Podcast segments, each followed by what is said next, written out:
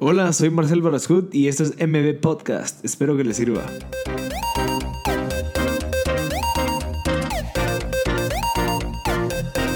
Hola a todos, gracias por sintonizar M Podcast. Estamos en el episodio número 2 de M Podcast U, que es de la Bolsa de Valores. Gracias a Zona Trading por apoyarnos con el contenido y la información súper valiosa. Yo creo que le abrir la mente a las personas que no sabían de que, uno, de que se puede invertir en la Bolsa de Valores, dos, y que tenemos una Bolsa de Valores en Guatemala. Así que creo que fue un contenido súper valioso, les va a servir bastante.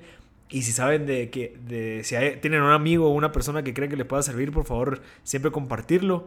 Eh, de nuevo, síganos en las redes sociales, Instagram, Facebook como M Podcast. Ahí pues hacemos giveaways, contamos historias, eh, pues damos teasers. Entonces creo que es importante. Em, vamos a estar sacando nuevos episodios de esto cada martes, como ya sabían. Tenemos buenísimos y no se pierdan el episodio de M Podcast normal, que es el episodio número 20. Eh, está excelente, entonces muchas gracias a todos por sintonizar y espero que les sirva. Y por favor, si, de nuevo, si saben de alguien o de algo, de algún tema que creen que puede ser interesante, por favor escribirnos a info.mpodcast.net para poder contactarlo y así coordinar una entrevista o grabación con esa persona. Eh, les deseo todo lo mejor y espero que les sirva. Y agradecer también a los patrocinadores de este episodio, que es Field Office, que nos ha patrocinado con el espacio para venir a grabar. Y pues la central de M Podcast es aquí en Mil y Una Noches, en Field Office. Ellos también tienen oficinas en, en Cayalá, pues ellos ofrecen espacios de coworking, salas de reuniones y oficinas privadas. Así que muchas gracias a, nuestros patrocinadores y espero que les sirva muchísimo este episodio. Perfecto, ya estamos grabando. Muchas, muchas gracias por estar aquí. Eh, Iván Nilgueros de Zona Trading nos acompaña hoy. Nos va a tocar el tema de la bolsa de valores y qué es el trading. Así que Iván, por favor, presentate y contanos un poquito qué es Zona Trading. ¿Qué tal Marcel? Mucho gusto por invitarme. Eh, mi nombre es Iván Nilgueros. Eh, soy director de Zona Trading, que es una compañía que se dedica a dar asesorías en bolsa de valores, principalmente orientada a la de Nueva York. Tema de trading, sistemas de trading. Actualmente también somos un trading office y también me dedico a dar clases en, en varias universidades, principalmente en la Rafael Landívar. Soy docente en maestría. Y como bien decías, aquí pues vamos a tocar el, el tema de qué es la bolsa. Qué es... Empecemos, ¿qué es la bolsa? Bien, la bolsa de valores, pues así a grosso modo, ¿verdad? Es el mecanismo donde los oferentes y los demandantes pues pueden intercambiar un bien o un producto. Sencillamente, ¿verdad? Tú quieres comprar algo y yo te quiero vender algo. Ajá. Prácticamente. Entonces la bolsa nos da las herramientas para que nosotros podamos hacer ese intercambio. Ok. okay. Pero siempre de cualquier tipo de producto o estamos hablando más de... Estamos hablando principalmente en activos financieros, Ya. cuando hablamos de una bolsa de valores. ¿Un activo financiero qué es? Un activo financiero es un papel que no necesariamente tiene un respaldo físico. Por ejemplo, existen las inversiones tangibles. Ajá. Que quieres, quieres comprar este, una oficina Ajá. para venderla. ¿okay? ese es un bien tangible, porque hay un respaldo físico, está la oficina. ¿Y cuál es la intención que uno tiene a la hora de hacer eso? Comprar barato. Y vender después cuando agarre plusvalía. Vender cuando tenga plusvalía, ¿verdad? Esa es la diferencia entre una inversión tangible y una intangible. Una inversión tangible es prácticamente puede ser este, un bono, ¿Ese es intangible o tangible? Intangible. Intangible, intangible que sería eh, inversión financiera, un bono, una acción. Eh, la diferencia entre un bono y una acción, pues prácticamente sería de que un bono tú estás comprando la, la deuda de una compañía. Ajá, explícame eso, eso, me interesa bastante porque ¿qué pasa si yo soy M Podcast y tengo una deuda de 50 mil dólares? Ajá. Entonces yo puedo vender pedazos de esa deuda para que yo recupere esos 50 mil dólares y después se los devuelvo como... Eh, por ejemplo, una compañía quiere expandir sus operaciones. Ya tiene un límite, ya topamos y bueno, hay dos, hay dos motivos ahora. Uno, o pedimos prestado al banco para financiarnos.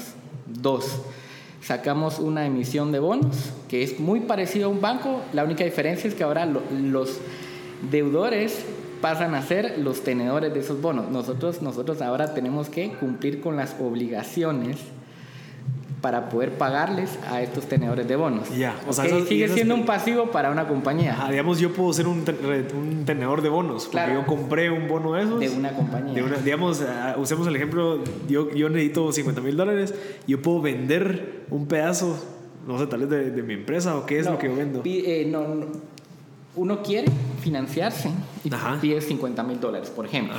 sigamos con el, mismo, con el mismo ejemplo. Pero uno tienes que ir al banco. El banco pide este, un montón de requisitos, estado de flujo de caja, nivel de endeudamiento y te ponen con todas las trabas al final y tal vez no es factible. Segundo, este, bueno, puedo yo emitir papeles, quiere decir que yo voy a pagar la deuda, en vez del banco le voy a pagar a estos tenedores de los bonos. Ya. Lo voy a hacer a través de un broker o una bolsa de valores también. Y la única diferencia es que en vez de pagarle al banco los intereses y el, y el capital, lo voy a hacer a través de los tenedores de los bonos. Ya. Y la tercera también sería yo voy a vender participación de mi empresa, que sería vender acciones. hay, hay diferentes tipos de acciones. Hay varios tipos. Entonces, cuando uno vende acciones, prácticamente está cediendo control de la compañía. Ok. ¿verdad? A diferencia de los bonos o el crédito con un banco. Ok. Eh, cuando tú haces esto, eh, los accionistas que ahora entran para querer ser parte de la compañía, pues saben que tienen una prelación de pagos. ¿Qué quiere decir esto? Que a la hora de un incumplimiento de la compañía en sus obligaciones, primero se le va a pagar a todos los proveedores, se tiene que pagar a, a los que tienen esta deuda, a los bancos, a los tenedores de bonos y de último se pagan los accionistas. Entonces ellos adquieren un mayor riesgo. Siempre. Y a mayor riesgo que exigimos nosotros. Más retorno. Mayor retorno. Entonces esta es la, la, lógica de cómo funciona una acción y un bono. Digamos, las acciones, eh, hay una acción, ay, no sé cuáles son los nombres, pero hay dos tipos de acciones. Una que es. Hay acciones comunes Ajá. y hay acciones ¿Cuál es la diferencia? Las acciones comunes, uno tiene derecho a voz y voto. Ok. Quiere o sea, yo puedo tomar decisiones. Yo puedo tomar decisiones y soy el que se le paga de último. Ya. El que asume el riesgo de la compañía. Los, los accionistas preferentes. Eh, tienen eh, pago de dividendos fijos, quiere decir que ellos ya saben cuánto se les va a pagar. quiere decir que tienen una prelación anterior a los accionistas comunes ellos están más asegurados. Ya, ok. Básicamente. Sí, pero no tienen voz y voto. dos estructuras, pero no tienen voz y voto en una compañía. Prácticamente es una estructura que es muy parecida a los bonos. Perfecto. Entonces, ahorita en la bolsa de valores tenemos bonos, tenemos acciones y de esas acciones tenemos dos tipos, que es la común y la preferente. Claro, esto hablando en el, mercado guatemalteco. Ah, ok. En la bolsa de valores de Guatemala nosotros podemos invertir en el día de hoy en eh, bonos, bonos del Tesoro, que son bonos de la deuda soberana de nuestro país, de Guatemala. Podemos invertir en pagarés, que emiten todas las compañías financieras que no pueden emitir depósitos bancarios. Entonces acuden a emitir pagarés. Porque no pueden emitir depósitos. Es como, no es muy relacionado con el factoraje.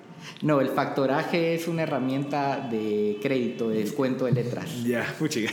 Sí, o sea, no, no, no nos metamos tanto a ver eh, cómo funcionan los productos. Entonces, eh, lo importante aquí es ver de que, eh, bueno, en Guatemala no tenemos una bolsa muy desarrollada al día de hoy. Y eso es lo que crea, crea mucha confusión de cómo funciona, cuáles son los mecanismos de la bolsa. Entonces, al día de hoy, si nosotros queremos invertir en nuestra bolsa local, podemos hacerlo vía este, pagarés, que estamos prácticamente comprando un bono de corto plazo. Ok.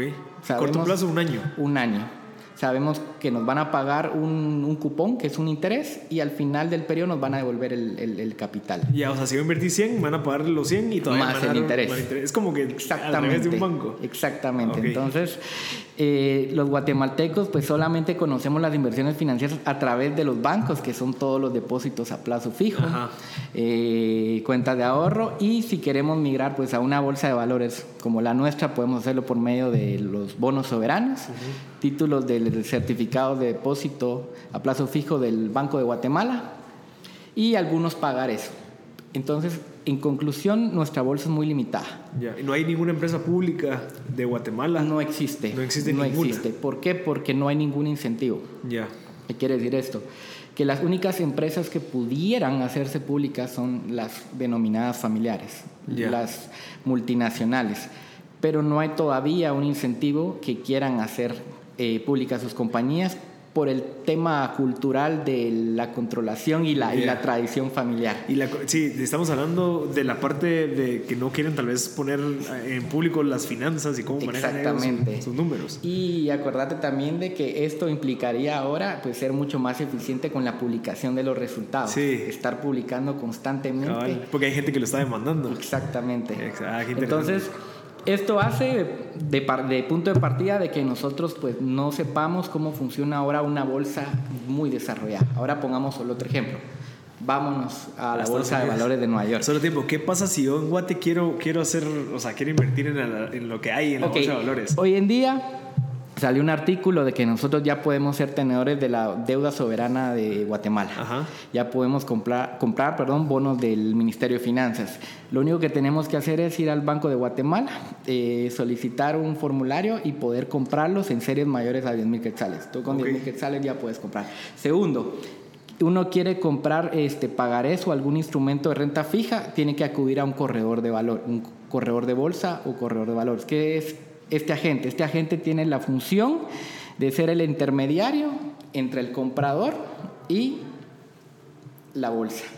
Ajá. ¿Verdad? Igual él tiene conocimiento. Ellos tienen conocimiento, cobran muchas veces por la, por la transacción, cobran una comisión y por el servicio de asesoría. Okay. Entonces nosotros para acceder a un mercado de valores o a una bolsa tenemos que acudir siempre a nuestro corredor de, ok ¿y tú recomendás con tu conocimiento que la gente empiece a comprar estos bonos que están disponibles en Guatemala? Sí, de punto de partida, eh, si ellos quieren, si quieren, los guatemaltecos quieren conocer cómo funciona la, bolsa de valores, eh, pueden hacerlo a través de los bonos del Tesoro de Guatemala. ¿Por qué? Porque están sujetos al riesgo, o sea, es un riesgo limitado.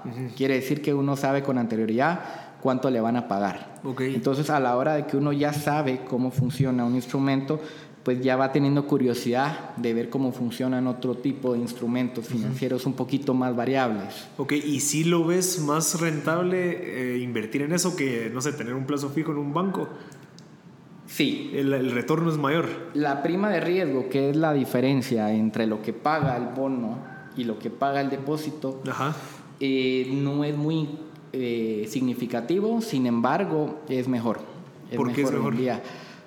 Porque uno acude eh, un mayor grado de riesgo. Está comprando la deuda de Guatemala. Entonces, ¿qué estamos nosotros sujetos ahora? A saber cómo está manejando el gobierno la deuda de nuestro país. Ya. Entonces, ese sería el riesgo, un riesgo soberano. Nosotros sabemos esto, de que tiene un, un grado mayor de riesgo que los depósitos de un banco, porque ahora el riesgo está sujeto a cómo funciona el banco, el entorno del banco. Por eso, pero, entonces si hay más riesgo, hay más retorno. Más retorno. Entonces, si, ganas más en un lugar donde hay más riesgo. Siempre se cumple esa ah, premisa. A mayor riesgo, mayor retorno. Pero sin embargo, eh, estas dos, eh, estos dos tipos de instrumentos están caracterizados por ser de bajo riesgo. De por sí. Los bonos son instrumentos de bajo riesgo porque muy difícilmente el gobierno vaya a incumplir con sus obligaciones soberanas. Nunca lo he hecho hasta la fecha. Entonces, si uno es tenedor de este bono, seguramente se le va a pagar. Ok. entonces, esto es eh, el tipo de instrumento de renta fija donde el guatemalteco está seguro de que tiene una alta probabilidad de que se le pague. Ok, buenísimo. O sea, si, si quieren investigar ya se pueden meter al Banco de Guatemala. Y... Pueden meter a la página de Bolsa de Valores Nacional, eh, tener curiosidad y ir buscando qué tipo de instrumento pues se apega más a, la versión de riesgo de cada uno. Perfecto, Va, vámonos a ver. Ahora bien, como dijimos, debido a que nosotros estamos en un entorno, una bolsa eh, algo limitada, nosotros también no tenemos el conocimiento y nos estamos perdiendo de las oportunidades que hay en otras bolsas de valores. ¿Cuántas bolsas de valores hay? Uh, existen en cada país. Hay, ah, Existen bolsas más desarrolladas que otras. Okay. Está la bolsa de China, la bolsa de Londres, la bolsa de Brasil, la bolsa de Argentina. Pero la bolsa de Estados Unidos, principalmente la Nueva York, es la bolsa más grande del mundo. Es como decir la, la, Liga de Campeones, la Champions League, donde todos los grandes emisores quieren estar. Ya. Un emisor es una empresa que quiere ofrecer sus acciones para buscar capital, para expandir sus operaciones. ¿Y cómo tomas la decisión? O sea, ¿qué necesitas para poder ofrecer tus acciones siendo una empresa? Eh, supongamos que estamos hablando desde el punto de vista que paso yo de una empresa que es totalmente eh, privada, ahora querer pasar. Es dar el siguiente paso. Muchas veces el mercado ya nos queda pequeño. Y a diferencia de nuestro país, en Estados Unidos, ellos ven mucho la, la competitividad. Ellos quieren competir a nivel mundial. Entonces, para esto, ellos no pueden tener un capital privado. Tienen que hacer pública las compañías para llegar al siguiente nivel. Sí, y poder invertir lo que tengan que invertir. ¿Verdad? Entonces, eh, cuando nosotros nos vamos a buscar ahora, si la montaña no viene a nosotros, nosotros nos vamos a buscar a la montaña, nos vamos a buscar a otros mercados. Por ejemplo, en este caso, la Bolsa de Valores de Nueva York, que es la bolsa más, más grande a nivel de capitalización a nivel mundial. Quiere decir que el capital de estas compañías rebasa los mil millones, por ejemplo. Y en este sentido, nosotros podemos buscar acciones, para empezar, que tengan altas características de, de valor, por ejemplo, ¿verdad? Cuando hablamos de valor, estamos hablando de compañías con alta trayectoria. Podemos mencionar aquí ejemplos sin que sean necesariamente este, recomendaciones de inversión. que quede claro. Por ejemplo, Facebook, eh, podemos hablar de Amazon, podemos hablar de Apple, podemos hablar de las grandes compañías. Hablemos de esas tres si querés. Ok, estas grandes compañías eh, tienen un valor intrínseco. ¿Qué es lo que quiere decir esto? De que eh, estas compañías siguen creciendo año tras año.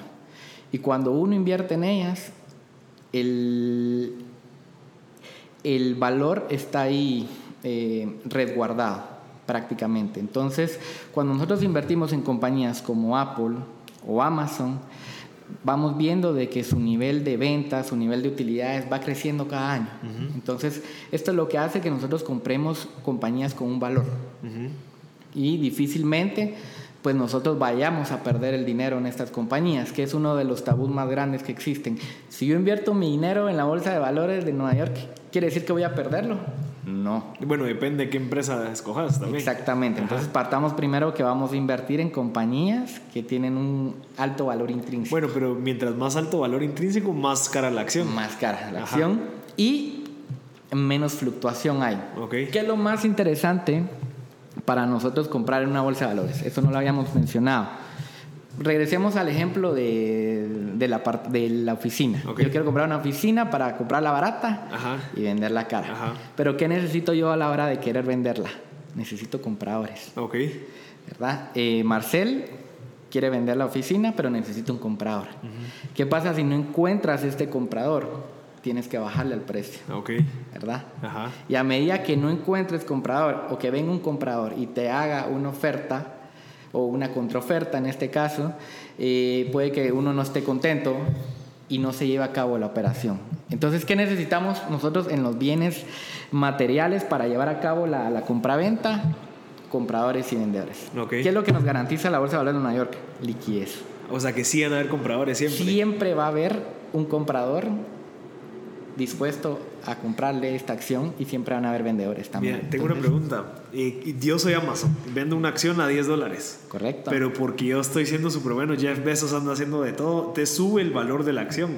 Pero tú ya me la compraste, o sea, Iván ya me la compró a 10 dólares. Entonces Amazon solo recibe los 10 dólares. Ah, ok. Y, todo lo que sube después es tuyo. Correcto. Y Amazon ya no se queda con nada. No, lo que pasa es que las compañías realizan lo que se llama la, la, la IPO, que es la primera oferta pública ah, inicial. ¿Qué quiere decir? Que ellos, de la mano de un corredor o un banco de inversión, definen el precio inicial de las acciones y el valor de la compañía. Muchas veces en una subasta inicial, estas, estas acciones ya son compradas. sí. Okay. sí. Pero estos que compraron las acciones de inicio ya las venden en un mercado secundario. Sí, el mercado secundario es cuando ya están en la bolsa. Entonces los que acuden el riesgo son los compradores iniciales, porque la compañía recibe únicamente el financiamiento, lo invierte para expandir las operaciones y sigue marchando. Pero eh, los que ahora acuden el riesgo son todos los tenedores que tienen las acciones en un mercado secundario. Entonces, ¿qué es lo que hace que las compañías pues suban? Uno, el valor. Esto se hace de manera gradual. Segundo, la especulación. Hablemos un poquito de la especulación, ¿verdad? ¿Qué es la especulación? La especulación es la subida de precios por la euforia de la gente. Ya. ¿Verdad? O sea, cambian de CEO, entonces, muy chicas, no sé, cuando pasó lo. Ah, usemos el ejemplo de Steve Jobs, cuando, cuando falleció, las, acciones, bajaron. Eso es especulación porque es incertidumbre. Ajá, la gente dice a la madre, ya no va a salir, ya no van a inventar nuevos productos. No sabemos qué va a pasar. O por ejemplo, ahorita el caso de que probablemente Cristiano Ronaldo se va a la Juve en la bolsa de Milán. Se fue. Creció un 22%. Ah, sí. Sin haberse concretado el negocio. Entonces, es una especulación. es especulación. Cuando hablamos del mismo caso de que, de que el, el LeBron James se va ahorita a los Lakers, esto crea especulación. Entonces, a la hora de que estos anuncios no se concreten, pues realmente las acciones vuelven a bajar. Pero la gente quiere estar en las acciones con anterioridad, de inicio. Entonces, eso es lo que crea la especulación. Por, irnos, por no irnos muy lejos, está el caso de, pasemos ahora del mercado de acciones a las criptomonedas, que es el Bitcoin. El Bitcoin fue el efecto de especulación, el efecto burbuja este año. ¿Por qué? Porque todo el mundo lo quería comprar. Pero ¿cuál fue la diferencia entre el Bitcoin y una compañía como Amazon? Amazon creció el 100% el año, este año, el año pasado. Bitcoin se revalorizó en más de 10.000% pero la única diferencia que hay es de que Amazon tiene un valor intrínseco. Hay flujos de caja, hay ventas, o sea, va con una continuidad. El Bitcoin está muy sujeto es, hoy en día a lo que pase con su regulación.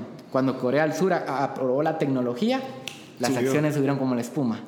Vino China y dijo que iba a restringir eh, el financiamiento de las ICOs, que es el financiamiento de las empresas por medio de, de criptomonedas.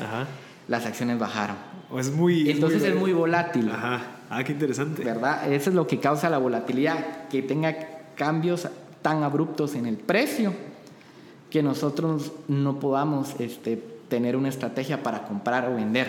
Qué Entonces, eh, muchas personas que no tenían conocimiento fueron a comprar criptomonedas por el simple hecho de que siempre iban a seguir su camino alcista y se tomaron con la sorpresa de que todo era especulación y bajaba. Y ahorita han perdido más del 50-70%. Entonces, cuando nosotros no somos este, profesionales en el tema de la inversión, vámonos a inversiones un poquito más, más seguras. Más seguras, que tengan un valor.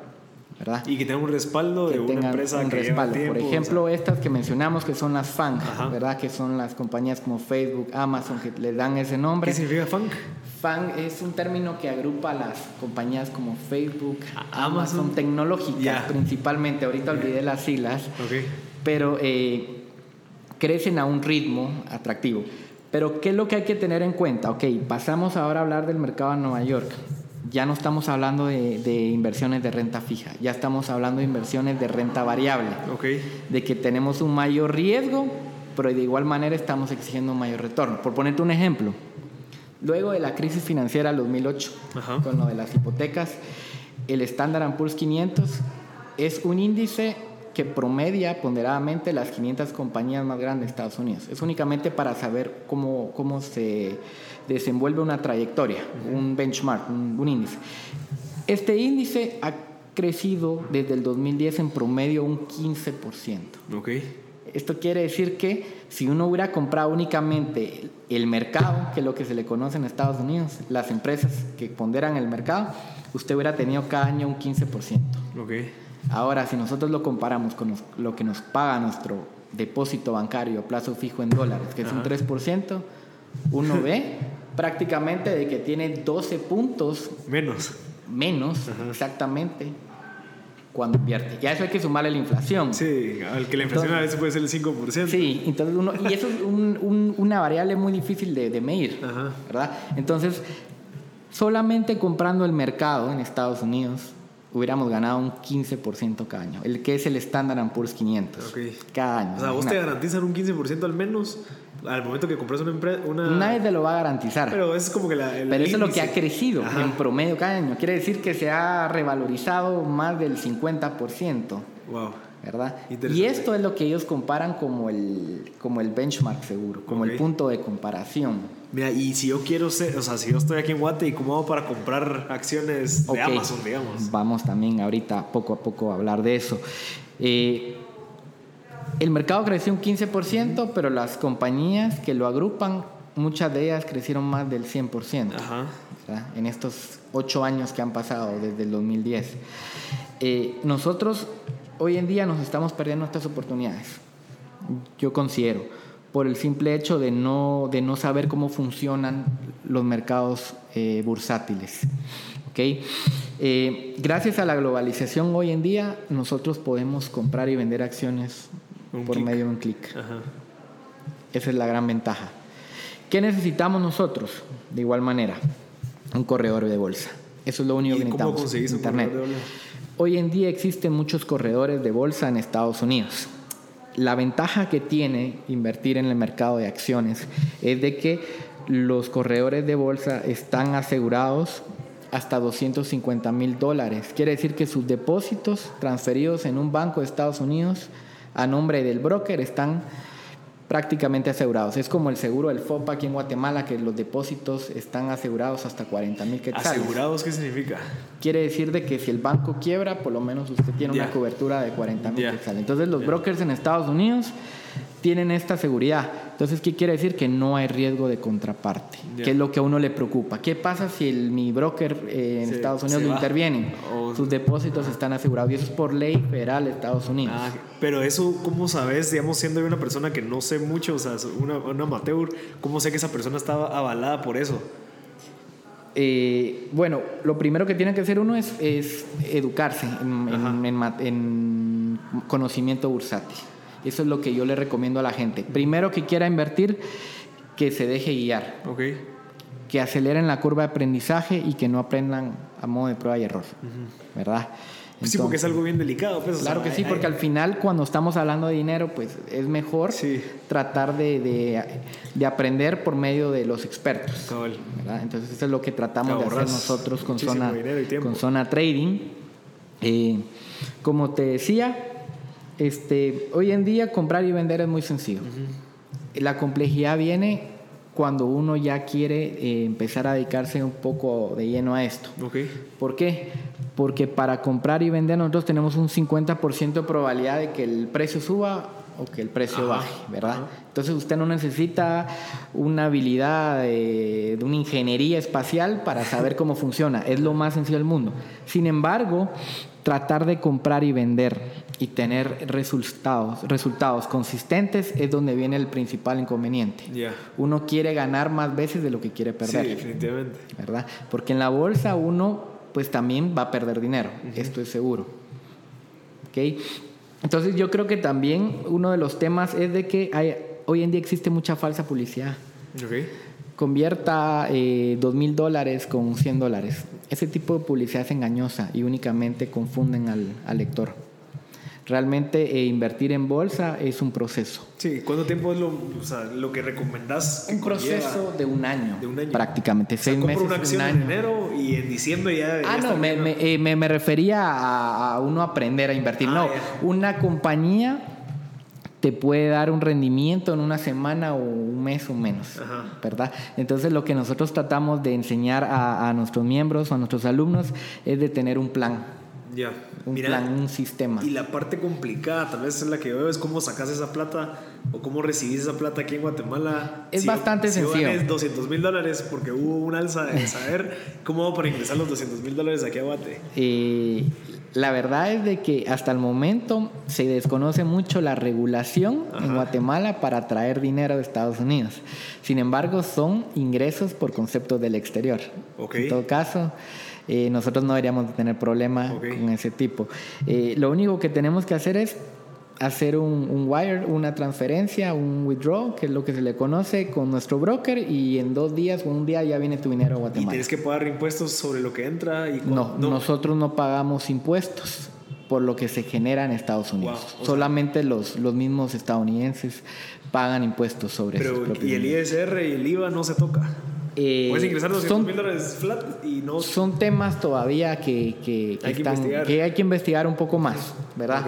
Pero eh, en teoría no, no deberíamos de nosotros tributar. Perfecto. Entonces, si quieres, para concluir, la bolsa de valores tiene acciones, bonos. Esas acciones son eh, comunes y preferentes. Estamos hablando del, del, mercado guatemalteco. Tenemos para invertir en nuestra bolsa de valores local bonos, pagarés, certificados de depósito a plazo fijo, todo lo que está orientado a la renta, a la renta fija. Y si quiero saber más de eso, me voy al...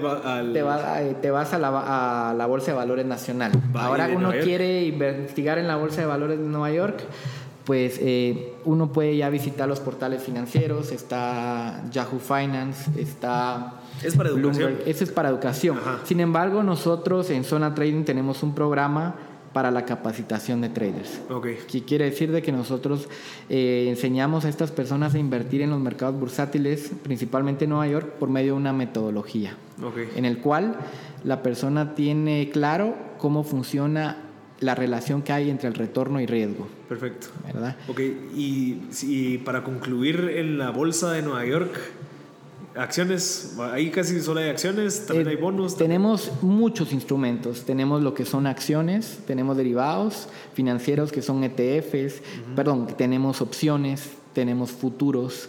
Tenemos, tenemos una gran variedad de productos, pero yo creo que nosotros como nos estamos iniciando en este tipo de, mercados, los guatemaltecos que tienen curiosidad, empiecen por el mercado de acciones, que es el más sencillo. Ahora a la hora de que uno pues ya va evolucionando en el camino, pues puede invertir en el mercado de futuros o en el mercado de opciones. Perfecto, Iván. Principalmente. Muchísimas gracias. Creo que pudimos al menos aprender lo básico.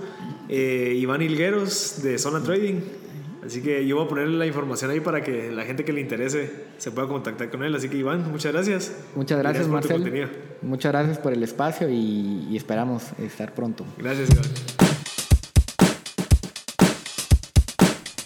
Gracias a todos por haber sintonizado M Podcast. Este fue el episodio número 2 de M Podcast. Eh, estuvimos con Iván Higueros, él es el fundador de Zona Trading. Para que lo sigan en las redes, creo que fue excelente contenido. Les puede servir bastante para llegar a su casa a cenar y, pues tocar un tema diferente del que normalmente se toca. Eh, pueden compartirlo con sus amigos, hablar de temas ya un poquito más que te, que te amplíen la mente y que te den un pensamiento crítico pues más afinado para, para que tú puedas no sé, como que tener mejores conversaciones, puedes investigar y tener tus propias decisiones y, pensamientos críticos. Entonces, eh, gracias por haber sintonizado mi podcast y espero que les haya servido. Y de nuevo, si saben de alguien que le pueda servir, compartirlo. Síganos en las redes, Instagram y Facebook como M Podcast. Y espero que nos sigan sintonizando con M Podcast.